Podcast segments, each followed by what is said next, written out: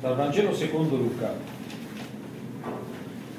In quei giorni Maria si alzò e andò in fretta verso la regione montuosa, in una città di Giuda. Entrata nella casa di Zaccaria, salutò Elisabetta. Appena Elisabetta ebbe udito il saluto di Maria, il bambino sussultò nel suo grembo. Elisabetta fu colmata di Spirito Santo ed esclamò a gran voce, Benedetta tu fra le donne, benedetto il frutto del tuo grembo. A che cosa devo che la madre del mio Signore venga da me? Ecco, appena il tuo saluto è giunto ai miei orecchi, il bambino ha sussultato di gioia nel mio grembo. E beata colei che ha creduto nell'adempimento di ciò che il Signore le ha detto. Allora Maria disse, l'anima mia magnifica il Signore, il mio spirito esulta in Dio, mio Salvatore, perché ha guardato l'umiltà della sua serva. D'ora in poi tutte le generazioni mi chiameranno beata. Grandi cose ha fatto per me l'Onnipotente e santo è il suo nome. Di generazione in generazione la sua misericordia per quelli che lo temono. Ha spiegato la potenza del suo braccio, ha disperso i superbi nei pensieri del loro cuore, ha rovesciato i potenti dai troni, ha innalzato gli umili, ha ricolmato di beni gli affamati, ha rimandato i ricchi a mani vuote, ha soccorso Israele, suo servo, ricordandosi della sua misericordia, come aveva detto ai nostri padri per Abramo e la sua discendenza per sempre. Maria rimase con lei circa tre mesi, poi tornò a casa sua. Per Elisabetta intanto si compì il tempo del parto e diede alla luce un figlio. Vicini ai parenti udirono che il Signore aveva manifestato in lei la sua grande misericordia e si rallegravano con lei.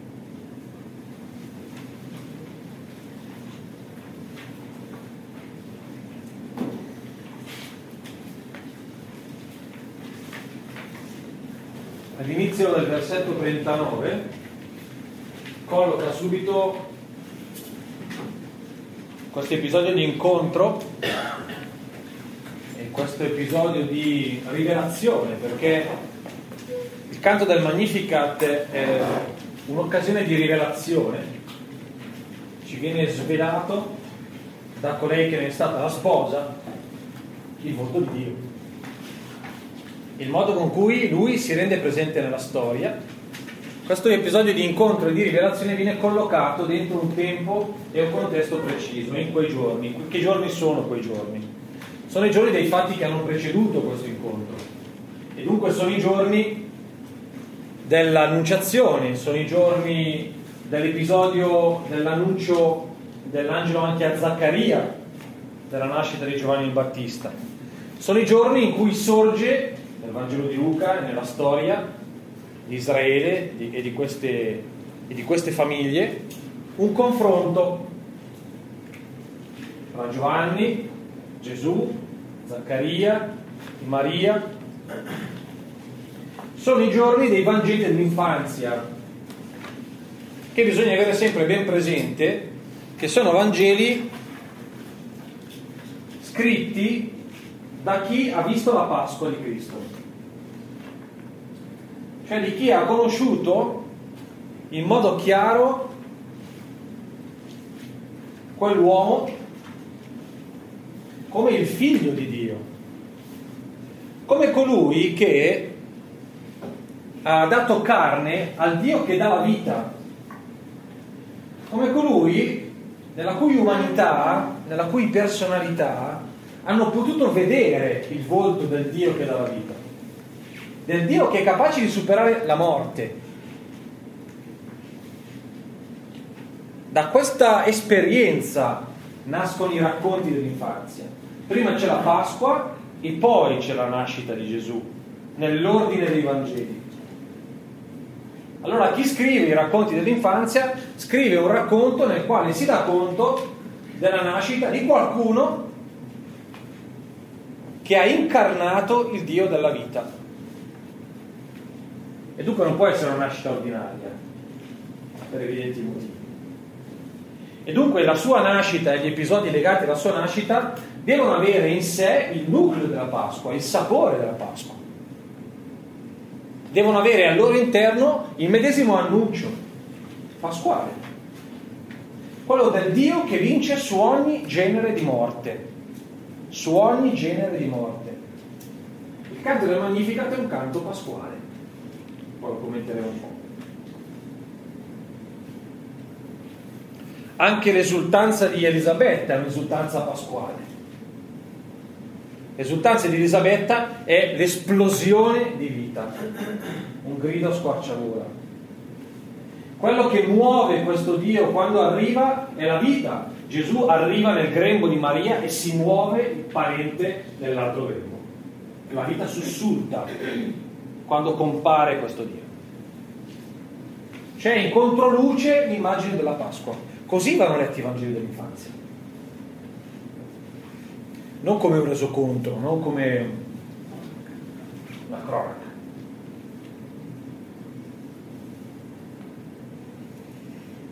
Quindi siamo in quei giorni, che sono i giorni che ci cominciano a fare intravedere nel farsi carne di questo, eh, nel prendere carne da parte di Dio, cominciamo a intravedere il mistero pasquale. Ma poi sono i giorni in cui prende avvio in modo speciale, in modo particolare, l'agire dello Spirito. Luca scrive un'opera Vangelo e gli Atti degli Apostoli, immagino che sappiate che sono scritti dallo stesso autore, sono due volumi della stessa opera. Scrive un'opera nel quale, nella quale il protagonista assoluto e indiscusso, quello che precede ogni azione, quello che conclude ogni opera, quello che ispira, quello che guida, quello che dà coraggio, quello che sostiene, quello che illumina, quello che fa camminare, quello che rallenta, quello che eccetera, eccetera, eccetera, è lo Spirito Santo. tutta la storia, tutto il compimento della storia della salvezza che avviene da, con la nascita di Gesù e con l'espandersi dell'annuncio del Vangelo ai confini della terra, è guidato dallo Spirito, è impregnato dallo Spirito. Il protagonista assoluto è lo Spirito, più ancora di Gesù. Più ancora di Gesù. se quando andrete avanti a leggere, capiterete a leggere il racconto delle tentazioni di Luca, leggerete che nell'introduzione dell'episodio dice così Luca, che Gesù viene condotto, nello, viene condotto eh, nel deserto non dallo Spirito, dice nello Spirito. L'ambiente di esistenza di Gesù è lo Spirito, lo spazio in cui accade la vita di Gesù il manifestarsi del volto di Dio nella carne di Gesù è lo Spirito. È come se Luca ci dicesse senza quello Spirito non accadrebbe quello che vedete. Gesù va nel deserto nello Spirito e si dice di lui che era stracolmo di Spirito. L'espressione che viene utilizzata è traboccava, gli veniva fuori lo Spirito dalle orecchie, diremmo ne è assoluto protagonista, è protagonista del concepimento, è protagonista dell'esultanza di, Elisabetta, è protagonista dell'esultanza di Maria, eccetera, eccetera, eccetera, eccetera, eccetera.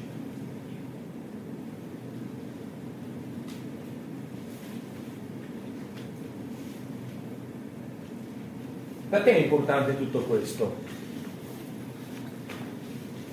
È importante tutto questo perché la prospettiva nella quale Luca scrive e chiede di leggere i suoi Vangeli, è sempre una prospettiva fortemente ecclesiale. Quella di una comunità che è abitata dallo Spirito, si rende conto che la sua fede è sostenuta dallo Spirito, che il suo stare nel mondo a cercare di annunciare e vivere il Vangelo che Gesù Cristo ha, ha portato, accade solo, avviene solo in virtù dello Spirito e chiede a chi legge il suo Vangelo di avere la stessa prospettiva. Se non fate esperienza dello Spirito, se non comprendete il ruolo dello Spirito, il Vangelo non lo capite, non capite Gesù Cristo, non capite la Chiesa, non capite il regno dei cieli.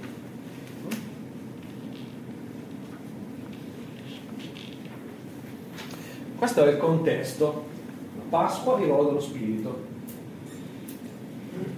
E in quei giorni, in questo ambiente, che cosa accade? Che Maria si alzò e andò in fretta verso la regione montuosa in una città di Giuda. Entrò nella casa di Zaccaria, saluta Elisabetta, la moglie di Zaccaria, e appena Elisabetta ebbe udito il saluto di Maria, il bambino sussultò nel grembo. Va di fretta Maria, ma non è una fretta per un'urgenza. La lettura del Maria va a aiutare la cugina è una lettura che non tiene conto di quello che dicevo prima, che i Vangeli, sono, che i Vangeli dell'infanzia non sono una cronaca.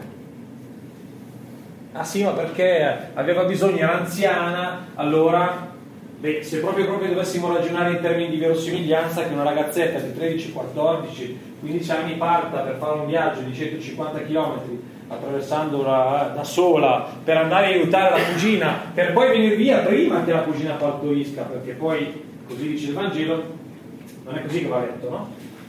La fretta è, è, è, è l'urgenza di obbedire a quella parola dell'angelo. Guarda che c'è tua cugina, il segno se lo vuoi, se proprio vuoi. Eh?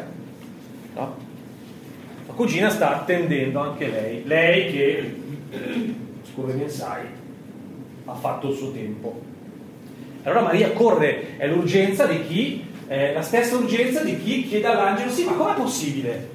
Su, non tirare in lungo, non tergiversare, non stai a portarmela su. Dimmi come accadrà questa cosa, che il figlio prenderà carne nel mio grembo. Come accadrà? È l'urgenza di chi si, si, si nutre della volontà di Dio e chi la sente come qualcosa che non è mai procrastinabile, che non si può mai mettere in attesa. E allora va, va ed entra nella casa ed entra nella casa di un sacerdote. Non è una casa qualsiasi, di un sacerdote qualsiasi, è la casa di un sacerdote sordo, muto. Bisognerebbe dire che è la casa di un sacerdote muto perché è sordo. Sordo in che senso? Questo era duro d'orecchie nella fede. È un dubitatore Zaccaria. Il contrasto con Maria è molto forte e molto evidente. Il problema di Zaccaria è una mancanza di fede. È evidente. Che un sacerdote abbia una mancanza di fede è un po' un problema. È decisamente un problema. Ed è l'immagine di quel modo di stare di fronte a Dio che non vive più dello slancio dell'affidamento, ma che si confina dentro una ritualità molto misurata, molto commerciale. Io faccio queste cose per te, tu cerca di restituirmi qualche beneficio. Molto formale. Si facevano i turni a servire Dio. Servo Dio quando è il mio turno sì, facciamo anche quei chirichetti. Però non posso dire. Erano una marea, eh. Erano una marea di sacerdoti all'epoca di Gesù. Si parla di alcune, di alcune, migliaia, probabilmente oltre la decina di migliaia. Eh. Va bene, ma questa è la cosa che conta è che un sacerdote che, un, che ha dei problemi di fede. È un sacerdote nel quale si vede che un certo tipo di religiosità, che quello è un tempo di crisi per la religiosità legata al Tempio. È una, religi- è una religiosità che sta diventando eh, sterile, sterile, non porta più frutto, se mai ne ha portato, però non porta più frutto. È una religiosità nella quale chi detiene il potere religioso ha dovuto irrigidire il sistema per tenere le briglie ma non portavano a casa niente lo stesso. L'unico effetto che ottenevano era quello di togliere respiro al popolo e ai poveri, trasformando la casa del padre, anziché una casa di preghiera, che vuol dire una casa di accoglienza, di conforto, di confidenza e di affidamento, in un mercato. Va bene. Quello che era il luogo del dialogo con Dio, il Tempio, la casa della presenza, era diventato un luogo da sordo muti. Zaccaria. Comunicazione interrotta. E Maria va, va nella casa di costui e quello che accade è un dialogo straordinario, a un altro livello. Si parlano due che ancora non sono nati. Uno entra, l'altro è. Bellissimo. Poteva costruirla meglio? Fa parlare due donne che non parlano con un linguaggio normale, una saluta la cugina e fa una citazione biblica. Dietro quel benedetto, poi lo spieghiamo brevissimamente, c'è tutta la risonanza di alcune grandi benedizioni anticotestamentali. Melchisedec su Abramo, Deborah e Giaele, la terza non mi ricordo più, aspetta che me la tiro in mente. Ah, è Giuditta Olferne, fa una piccola liturgia Elisabetta per salutare Maria. È un dialogo orante. Chi accende quel dialogo orante? Lo Spirito. Insieme a chi? insieme alla presenza che sta abitando Maria. In quella casa si riaccende un dialogo che nel Tempio non accadeva più. In quella casa viene ad abitare una presenza portata da colei che anche se Luca non ha l'intenzione di fare il paragone con l'arca dell'alleanza, però è un'arca dell'alleanza a tutti gli effetti, è un tabernacolo nel quale davvero il Signore è venuto abitare, non come nell'arca dell'alleanza, dove si diceva che il Signore abitava ma non c'era. Non c'era, era lo sgabello dei suoi piedi. Dentro l'arca c'era solo i, i, i tavoli della legge, il bastone di Mosè, forse, vabbè, qui poi entriamo un po' nella tradizione che sconfina nella leggenda, se non nel mito. L'arca dell'alleanza era una presenza assenza. Diceva che il Signore abitava nel, suo, nel popolo, ma lì non c'era. Stavolta c'è, in carne e ossa, è veramente il caso di dirlo. E questa presenza riaccende il dialogo. C'è la vita che si riaccende ed è una vita di dialogo, di incontro, di comunione.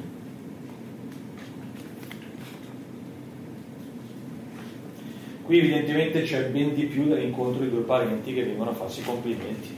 Maria non va a aiutare Elisabetta. Questo è un incontro di spessore teologico. Mm? Elisabetta fu colmata di Spirito Santo, eccolo di nuovo il protagonista, ed esclamò a gran voce, bisognerebbe tradurre, gridò a squarciagola. Mm? Benedetta tu fra le donne e benedetto il frutto del tuo grembo, a che cosa devo che la madre del mio Signore venga da me? Inizia qua Luca a chiamare Gesù Signore per 23, 23 volte, mi pare, nel Vangelo di Luca ritorna questa espressione, è l'unico evangelista che chiama così Gesù.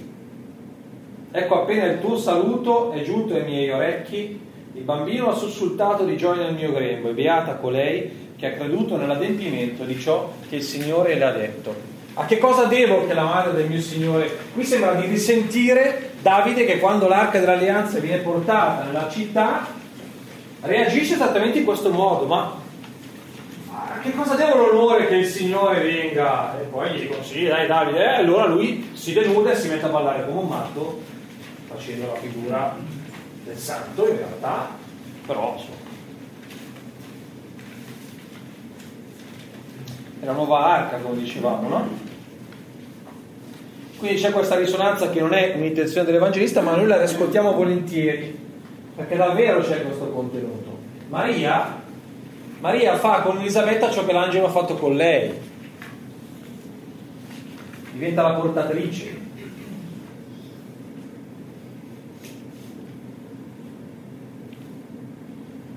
E queste parole poi di Elisabetta che sono interessanti e, sono, e acquistano profondità se lette sulla, eh, con, tenendo sullo sfondo quelle benedizioni di cui vi parlavo. La benedizione che Melchisedec proclama su Abramo dopo che Abramo sconfigge una serie di personaggi che mettevano in crisi la città di Gomorra, la benedizione che viene pronunciata su Giuditta dopo la, l'uccisione di Roferne, la benedizione che Deborah pronuncia su Giaele dopo che ha ucciso me lo tiro in mente, uh, non me lo tiro in mente, tre circostanze di guerra, tre circostanze di assedio, tre circostanze in cui il Signore libera il suo popolo, due volte su tre protagoniste sono delle donne, sulle quali viene pronunciata che, che si fanno porta, portatrici di una benedizione nei confronti di Dio, alla quale viene replicata con una benedizione a loro favore. Benedetto Dio, dice Deborah, benedetta tu, dicono a Deborah. Scusate Giuditta, Deborah pronuncia la benedizione su Giaele. Sono occasioni di guerra, ma sono occasioni di liberazione.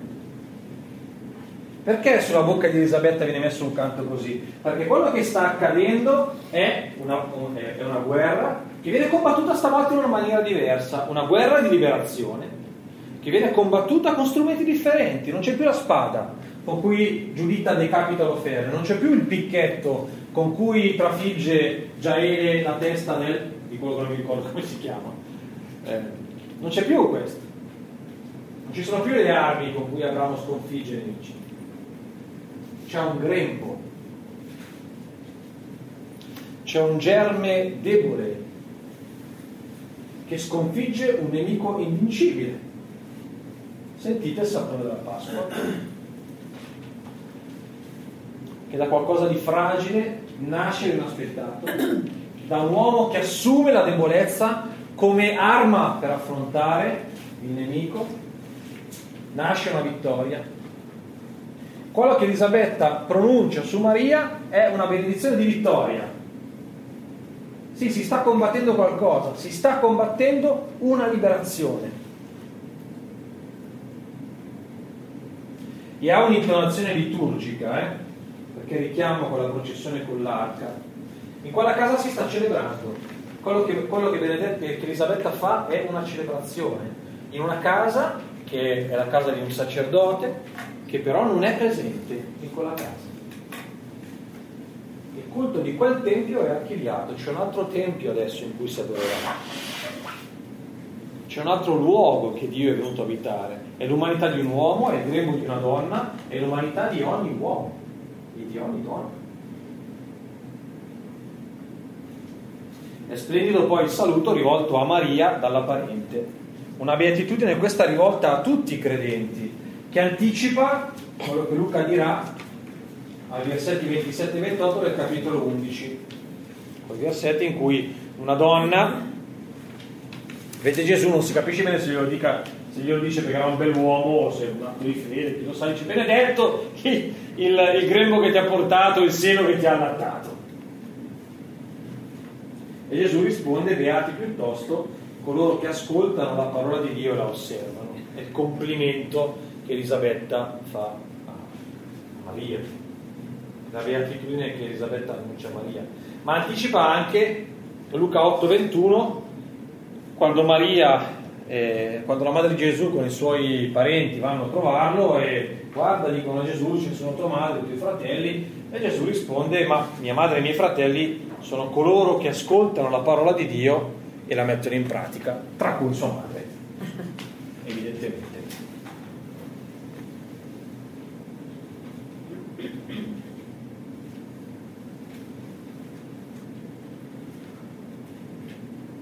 Queste parole,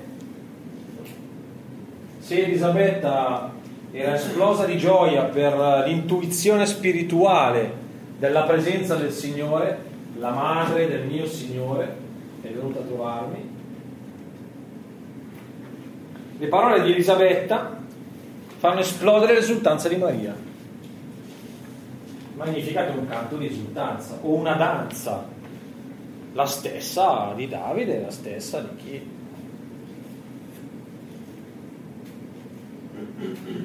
Che cosa è Magnificat? Magnificat è un inno che evidentemente non ha cantato Maria così com'è, è una composizione. È una composizione che Luca, che non scrive neanche Luca, eh?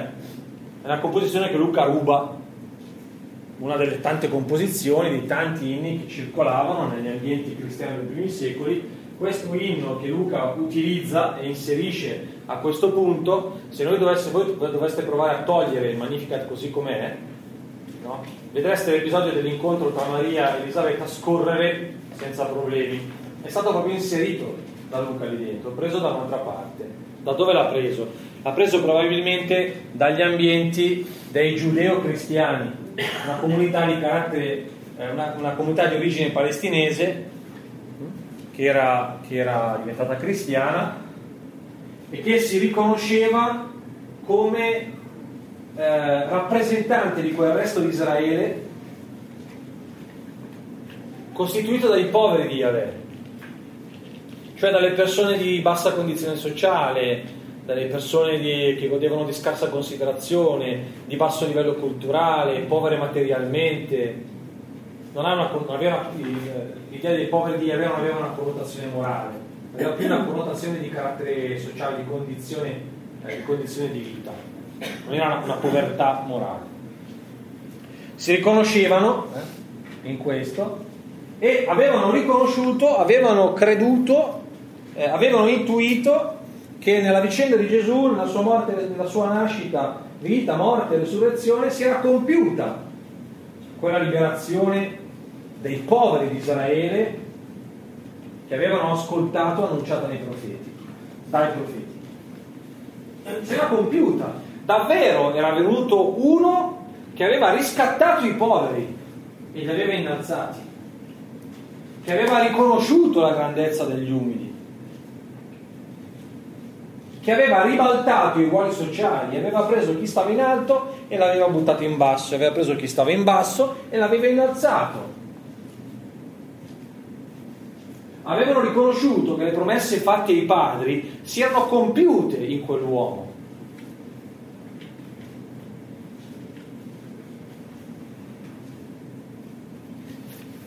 Se andiamo a rileggere in questa prospettiva il canto del Magnificat, sentiamo che davvero c'è questo tipo di spiritualità dietro. Quindi un inno di ringraziamento e di lode per l'opera di salvezza già compiuta a favore degli ultimi con la vicenda pasquale di Gesù. Qual è la caratteristica di fondo che però viene riconosciuta in questo canto all'agire di questo Dio? C'è un'espressione eh, alla quale di solito quando si, si, si recita il Magnificat o si commenta anche si dà abbastanza poco rilievo perché magari si centra su altre cose, ci si focalizza eh, sull'umiltà di Maria, che anche lì bisogna capire, dopo cercheremo di dire due parole anche su questo, però bisogna capire bene che cos'è questa umiltà. No. Ma in realtà questa parola, questa espressione è determinante perché incornicia l'inno, sta all'inizio e sta alla fine dell'inno quando una cosa viene ripetuta, in genere, se viene ripetuta soprattutto all'inizio di un discorso, più o meno all'inizio, e più o meno alla fine, vuol dire che è un po' la prospettiva di lettura, la chiave di lettura di quel canto. E se voi fate caso, fate a caso nel canto del Magnificat per due volte ritorna l'espressione misericordia.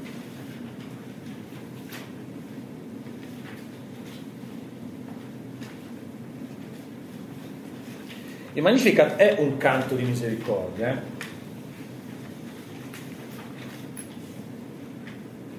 È un canto di misericordia se intendiamo la misericordia come non con l'azione di semplice remissione dei peccati o di cancellazione della colpa, ma se gli si dà tutta la profondità biblica dell'espressione. E la misericordia se la si colloca dentro l'ambito biblico è l'atteggiamento del ridare vita da parte di Dio. Il grembo che genera la vita e che rigenera la vita. Ecco perché la Pasqua di Gesù è la rivelazione della misericordia di Dio. Perché lì c'è una rigenerazione, una rinascita. Quella lì è la manifestazione più piena della misericordia.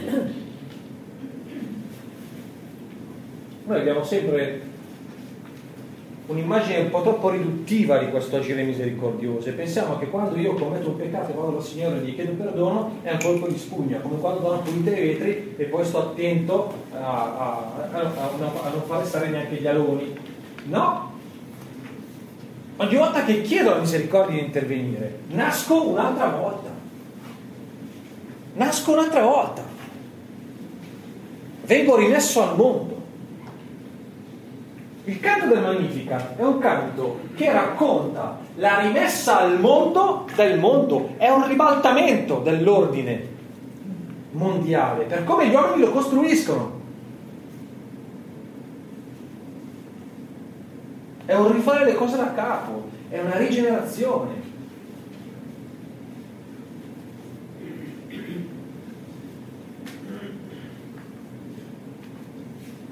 Proviamo a entrare dentro nel canto e raccogliamo qualche spunto di riflessione.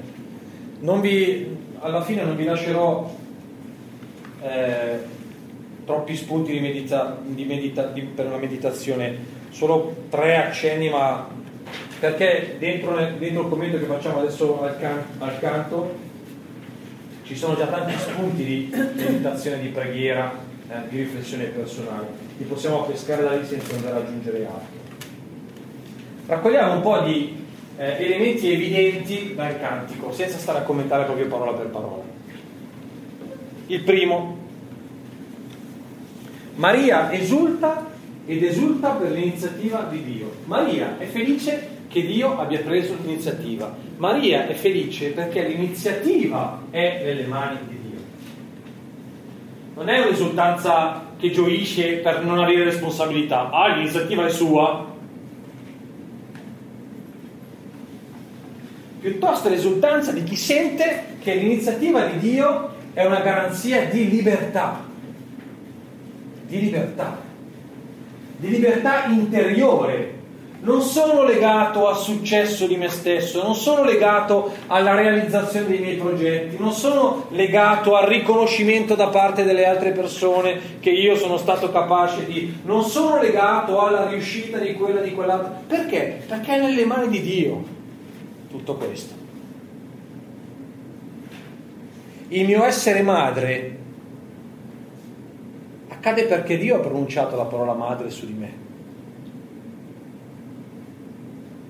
non perché mi sono messo in testa di fare la madre. Il compimento del mio essere madre non starà nella mia capacità di trovare le risorse per, neanche nella mia capacità di pregarlo nel modo corretto. Ma il compimento del mio essere madre ci sarà soltanto per la sua volontà e per la sua iniziativa di compiermi come madre.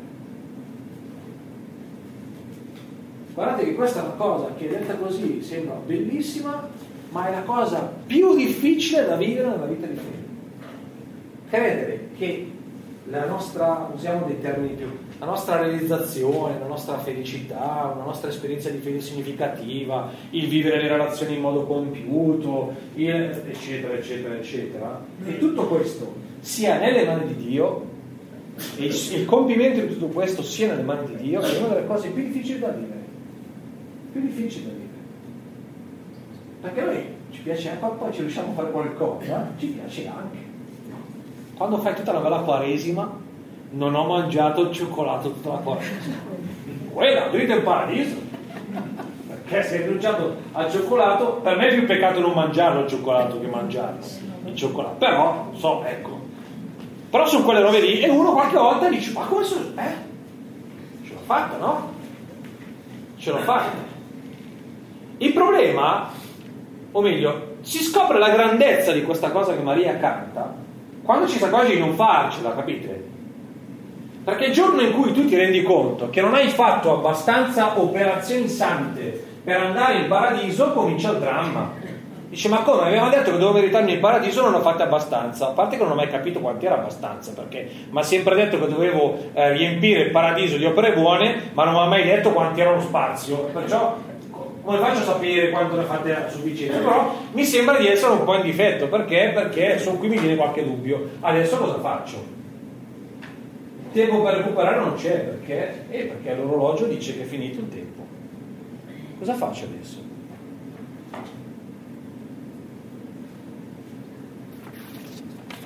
Per questo Maria esulta. Perché lei sta da un'altra parte e dove sta Maria a vivere la sua esistenza? Sta dentro l'iniziativa di Dio. Questa cosa noi poi l'abbiamo trasformata in un dogma, eh? quello che celebreremo tra poco, no? La grazia che ha santificato Maria prima della sua nascita. E il senso è questo, eh? Dopo detto da dogma eh, sembra una roba che non si capisce neanche tanto bene che cosa vuol dire, però è questa roba qui. È una cosa di cui Maria, o perlomeno di cui Luca ci fa intuire che Maria può aver fatto esperienza. Togliamo il può, ha certamente fatto esperienza. E questa iniziativa di Dio domina tutto, tutto il cantico. Eh. Maria canta solo del suo Dio, è l'innamorata che canta eh, del suo, del suo, del suo, delle gesta del suo amato. Avete visto cosa fa il mio sposo? Guardate così. Fa che bella. Viene cantata solo l'iniziativa di Dio. Maria sposta l'attenzione da sé su colui che ha fatto di lei una privilegiata. È vero, indiscutibile. Il suo guardare dice di lui come di un Dio in uscita, di uno che prende l'iniziativa, che si muove. Noi abbiamo sempre in mente questa roba di noi che dobbiamo andare da Dio, Ieri sera un altro incontro che ho fatto ribadivo questa cosa, noi ci in mente sempre questa roba qui che dobbiamo, che siamo noi che dobbiamo cercare Dio, che gioca a nascondino e fa il prezioso, no? raggiungetemi, vediamo se mi raggiungete e quando sei vicino per raggiungerlo fa un passo indietro e fa ah, ah, ah, dai fanno un altro, vediamo se mi prendi. Eh, la miseria, crudele questo Dio. E scambiamo la sua discrezione che è il rispetto della nostra libertà, con questa roba che lui vuole vedere che noi cerchiamo. Certo che c'è anche la dimensione della ricerca, ma certo che c'è anche questo. Ma se c'è una cosa che ci viene annunciata di questo Dio, che è un Dio in ricerca dell'uomo, è uno stalker, fa tutto quello che è possibile per raggiungerci tutto quello che gli è possibile, anche l'incredibile, prendere carne umana, che un Dio prenda carne umana, una sporca carne umana, è uno scandalo. È un Dio contaminato, è un Dio imbastardito.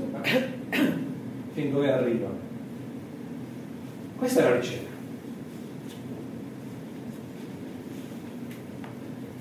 E lo sguardo, lo sguardo è già un'uscita, eh? La madre che da lontano guarda il figlio che gioca e lo segue con lo sguardo, gli sta correndo dietro. Poi si trattiene perché sa che deve un po' lasciarlo andare, ma gli sta correndo dietro. Questo è un Dio che corre dietro a Maria. Bellissimo questo. Che corre dietro a Maria. Rivolte a Maria, ai padri di Israele, agli anonimi personaggi delle vicende dell'umanità intera. Queste opere di Dio riempiono la storia, le danno un'impronta, una direzione ben precise che Maria riconosce. Non succede a caso la storia. O non nel senso che ogni singola cosa che capita è mossa da Dio. Ecco, questa immagine del Dio che fa muovere, che non cade foglia che Dio non voglia, adesso possiamo cominciare un pochino eh, a rielaborarla, eh? questa immagine di Dio che ogni singola cosa eh, lì, che ogni singolo respiro che faccio è il Signore che mi fa respirare, è proprio, proprio così. Però il racconto della, della storia da, mh, che Maria contempla, che nasce dalla contemplazione di Maria, è il racconto di una storia impregnata dell'agire di Dio. Quindi una storia che non è solitaria, che non si muove solitaria, ma che gode della compagnia di Dio.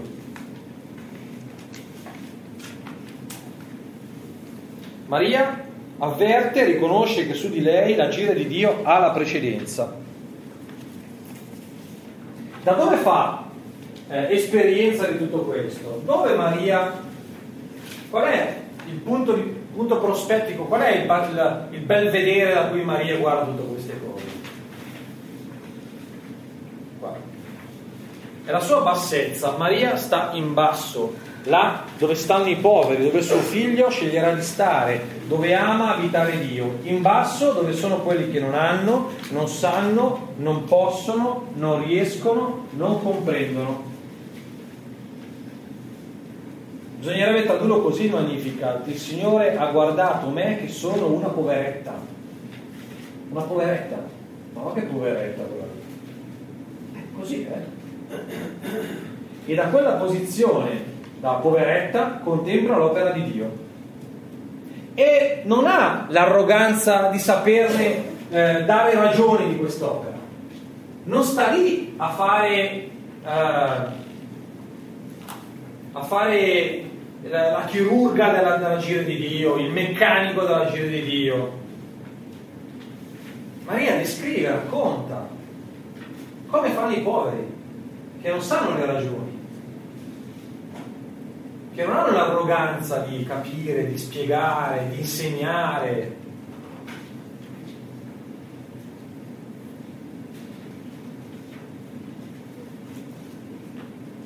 Matteo l'ascolteremo diversamente questa cosa, no? Ti rendo lode, Signore, del cielo e della terra, perché hai tenuto queste cose nascoste ai sapienti e ai dotti, a quelli che la sanno lunga e vogliono spiegare la ragione delle cose, li hai rivelati ai piccoli. E chi sono i piccoli? Quelli che guardano e poi fanno... Oh. Maria è davanti alla storia e fa, hai visto che i ricchi vanno, vanno a mani vuote e i poveri Non è che sta lì a dire sì perché è il Signore, no, meraviglia. La spinta propulsiva di quest'opera di Dio è quella misericordia di cui parlavo prima, che sta alla radice dell'alleanza di Israele e che si manifesta realizzando sotto gli occhi di Maria le promesse fatte ai padri. Ma come opera questa misericordia? Terzo passo è un agire di liberazione. Non mi fermo troppo qui, ho già spiegato questa cosa. Però la cosa interessante da sottolineare è che in questa storia di misericordia vengono liberati tutti. Tutti sono oggetto di liberazione. Tutti diventano soggetti di libertà, soggetti liberi. Tutti, anche i ricchi, che vengono liberati dalle catene della ricchezza, che è una catena e Luca in maniera particolare sulla ricchezza, Luca e Matteo, e due. Anche i ricchi vengono liberati.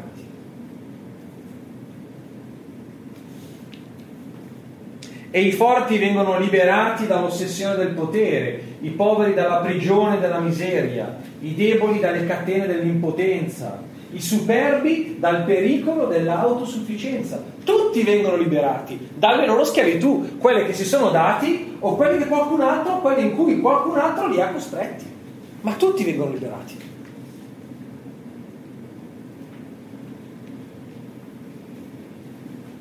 E come può Maria vedere ciò che vede? Maria partecipa a questo spettacolo appunto dalla posizione dei poveri di Yahweh se proprio vogliamo fare i colti, gli Yanavim si dice, del popolo di Israele, che sono le persone di bassa condizione, quelle di poco conto, quelle che non valgono niente, quelle che sono disprezzate per una situazione penosa, una malattia, una, disgra- una disgrazia, una sterilità, eccetera. È chiaro che in Maria questo prende una valenza anche morale.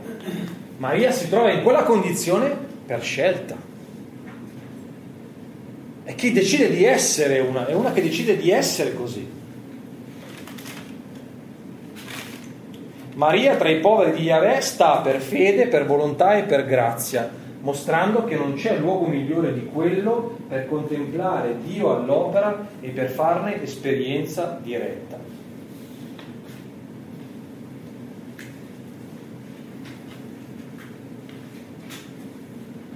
E che cosa vede? Concludiamo.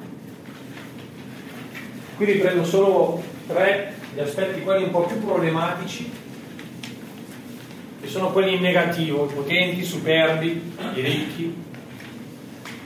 Che cosa vede? Vede tre azioni particolari. Dio che disperde i superbi nei pensieri dei loro cuori, Dio che rovescia i potenti dai troni e Dio che rimanda i ricchi a mani vuote. Ho preso queste tre perché sono quelle nelle quali magari si fa un po' più fatica a vedere l'agire di Dio, o nelle quali magari ci sembra un Dio un po' vendicativo, cioè gliel'ha fatta pagare, eh? No? Noi ragioniamo così.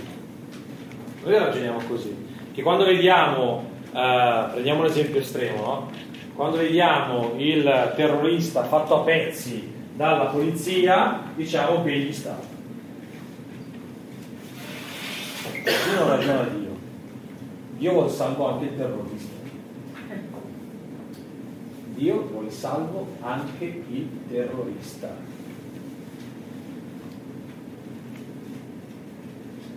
Noi ragioniamo così, perché qualche volta ci facciamo tentare dal padre della violenza, che non è il Signore, ma il suo antagonista. E qui ci sono tre categorie di farabutti che vengono liberati, che vengono salvati. I superbi. Superbo è colui che rifugge la povertà di spirito, che è convinto dei propri mezzi e capacità, progetta, pianifica, trama nel proprio cuore a vantaggio del proprio interesse, non lascia spazio alcuno alla sovranità divina e alla sua cura paterna, si riempie di sé e si fa schiavo di una ostinata autosufficienza. Guadagnarsi il paradiso è un peccato di superbia. Il paradiso ce l'ha guadagnato Gesù Cristo ed è gratis. Non c'è neanche bisogno di scavalcare. È aperto. Bisogna volerci entrare. Finisce così il Vangelo di Luca, con un portoghese di quelli peggiori. Scusa, sono arrivato all'ultimo, c'è la schiavote, posso imbucarmi? Gli chiede il ladro sulla croce e Gesù gli fa prego, copri aperto. Finisce così il Vangelo di Luca, no? Che inquieta un po' la cosa. A noi invece ci piace la roba seriosa, che devi conquistartela, no? Devi conquistartela, devi porca miseria, poi devi conquistartela, sa perché poi il nostro modo di conquistarci sono quasi sempre opere di pietà.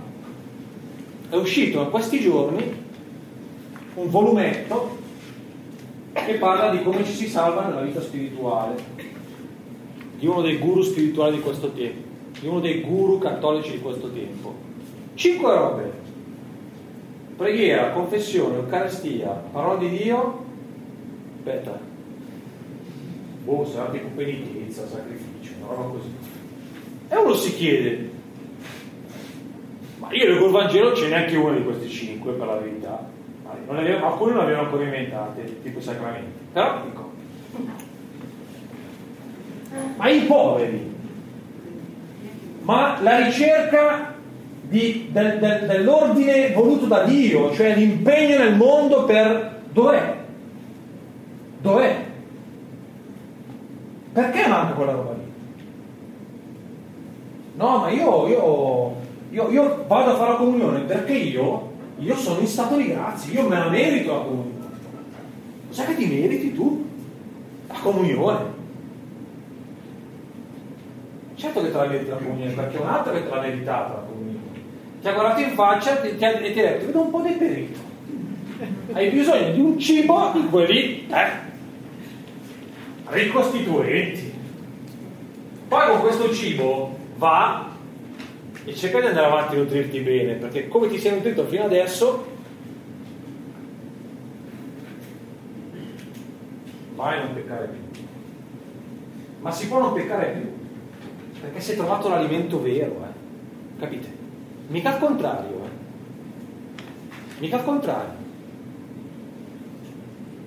Noi ragioniamo come se uno prima guarisce da solo, poi va dal medico. Mi sono curato, eh, dottore, il dottore ti guarda e dice grazie, mi hai tolto anche il lavoro, e adesso cosa faccio? C'è anche questo genere di superbia, eh? Questo genere di superbia, superbia spirituale,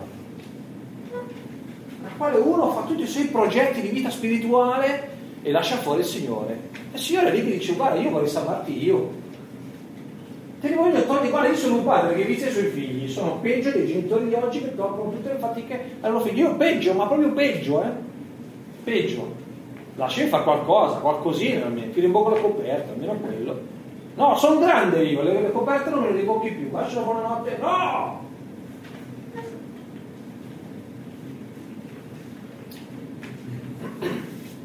L'intervento di Dio sgombera il campo, bellissima l'espressione che viene utilizzata perché è l'espressione che si utilizza per descrivere, urca devo concludere, per descrivere eh, quando si sbaragliano i nemici, no? E vanno in fuga proprio in rotta, eh? Tutti scappano da una parte e dall'altra. Così Dio mette in fuga i progetti del superbo. E ci capita tutte quelle volte in cui uno si accorge che tutti i suoi progettini soprattutto quelli spirituali di alto genere, crollano. No, non è il Signore che ti ha fatto crollare il castello di carta. In quell'occasione però hai l'opportunità di conoscere il Signore. È il Signore che ti libera. E che adesso è caduto il castello di carta, non ti lascia lì te il tuo castello di carte crollato. Ma ti prendi in mano, dici ciao, andiamo, dai, costruire qualcosa di serio. Lascia fare a me, eh, lo costruisco un po' meglio e poi te va a abitare.